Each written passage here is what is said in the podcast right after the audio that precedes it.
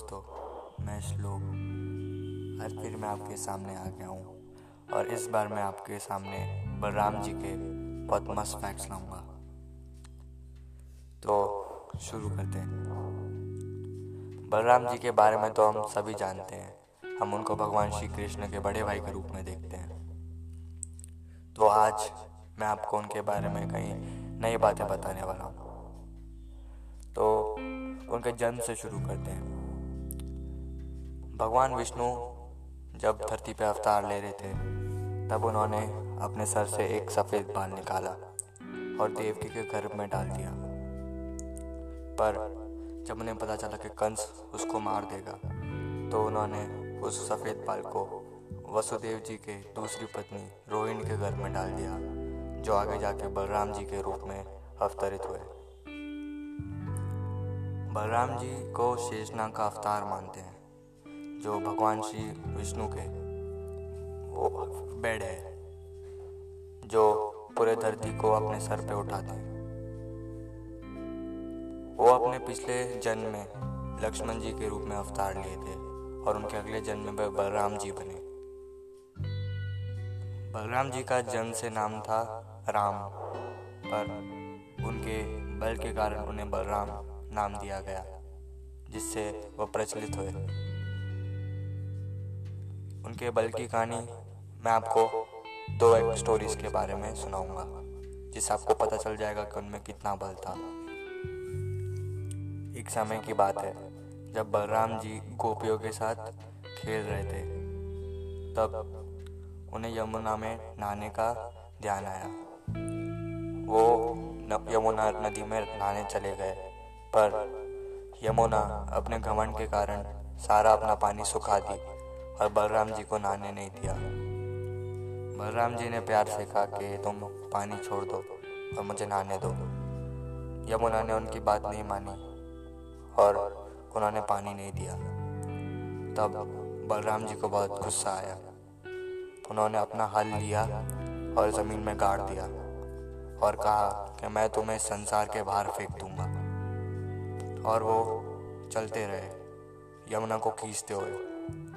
यमुना को डर लगा और उन्होंने उनके सामने प्रकट होकर माफ़ी मांगी और उनका घमंड चूर चूर हो गया। तब बलराम जी ने माफ़ कर दिया और नहाने चले गए। बलराम जी की पत्नी का नाम रेवती था, जो महाराज ककुदमी की बेटी थी। बलराम जी की, बल्कि एक और कहानी मैं आपको सुनाता हूँ। भगवान श्री कृष्ण के बेटे साम दुर्योधन की पुत्री लक्ष्मणा से प्रेम करने लगे और उसको अपने स्वयंवर से उठा लिया। तभी दुर्योधन ने उनको देख लिया और शाम को पकड़ लिया। तभी बलराम जी शाम अपने भतीजे को छुड़ाने गए, पर दुर्योधन नहीं माना। उन्होंने उसको बहुत समझाया प्यार से, पर दुर्योधन नहीं माना। तब बलराम जी ने बिना किसी वार्निंग के अपना हल ज़मीन पर घुसा दिया और बोलने लगे कि मैं पूरे हस्तिनापुर को यमुना जैसे गंगा में डुबो दूँगा। उनका गुस्सा बहुत जल्दी आता था वो बिना किसी चेतावनी के अपना हल नीचे घुसा देते थे। दुर्योधन को डर लगा और उन्होंने उनके पैर पे गिर के माफ़ी मांगी। बलराम जी का क्रोध शांत हुआ और उन्होंने उसे माफ़ कर दिया और शाम को ले गए। बलराम जी को युद्ध में बहुत अच्छी कला थी। उन्हें गदा चलाना बहुत अच्छा आता था और वो अपने समय के सबसे अच्छे गधा योद्धा थे, जिन्हें सबसे अच्छा गदा चलाना आता हो उन्होंने गदा चलाने की कला भीम और दुर्योधन को सिखाई। एक बार भीम ने बलराम जी को रेसलिंग के लिए बोला कि हम युद्ध करते हैं। भीम को बहुत घमंड था कि वह उनको हरा देंगे, पर उनकी ताकत देख के वह हैरान हो गए। बलराम जी ने बिना किसी मुश्किल के हरा दिया।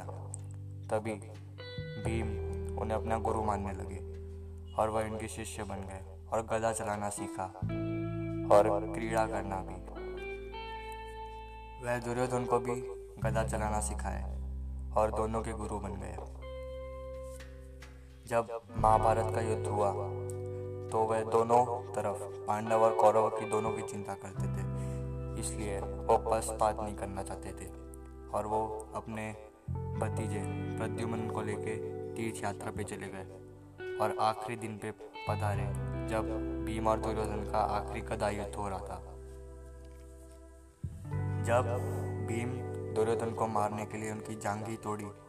तब दुर्योधन को, भीम को, बलराम को गुस्सा आया और उन्होंने कहा कि तुम दोनों मेरे शिष्य हो और तुम्हारा वध करना अनिवार्य है। तुमने मेरे शिष्य दुर्योधन को मारने की कोशिश की, फिर उन्होंने अपना हल उठाकर भीम को मारने के लिए पहुँचे। पर श्री कृष्ण ने उन्हें रोका और बोले कि बुराई का अंत करना होगा। उन्होंने जरासंध को भी हराया था, युद्ध में। जरासंध वही जो भीम के हाथों मारा गया। जब जरासंध ने उन्हें पुकारा बलराम जी को, तब दोनों में बहुत घमासान युद्ध हुआ। दोनों में धनुष बाण की लड़ाई हुई। गदा युद्ध हुआ और दोनों ने अपने रथ तोड़ दिए एक दूसरे के। जरासंध को उन्होंने हरा दिया और उसको मारने के लिए अपना हल उठाया तब श्री कृष्ण ने पीछे से बोला कि रुके दाओ इसकी मौत भीम के हाथों लिखी है। इसलिए वह रुक गए और भीम को मारने दे दिया।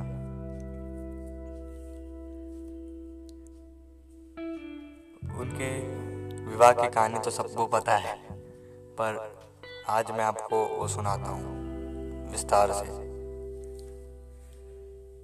जब रेवती महाराज का कुदमी की बेटी को विवाह करना था, उन्होंने स्वयं में से किसी को नहीं चुना।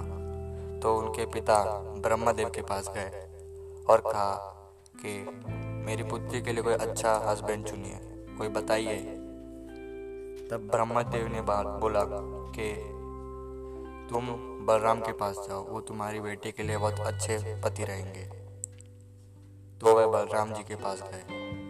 पर रेवती सतयुग में जन्म होने के कारण बहुत लंबी थी और बलराम जी द्वापर युग के पैदा होने के कारण छोटे थे।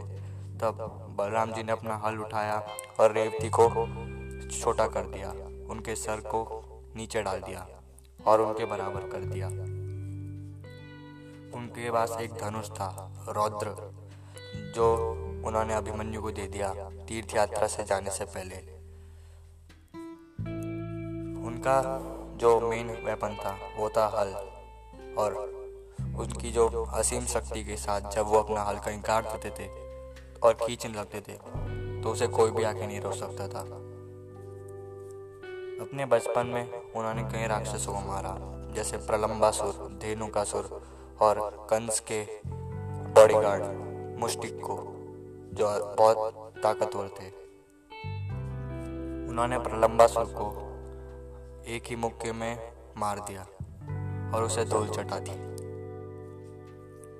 धीनू का सुर को उन्होंने बहुत आसानी से मारा और उनका पैर उठाया और गोल गोल घुमा के उन्हें पेड़ पे फेंक दिया और उसकी वहीं मृत्यु हो गई।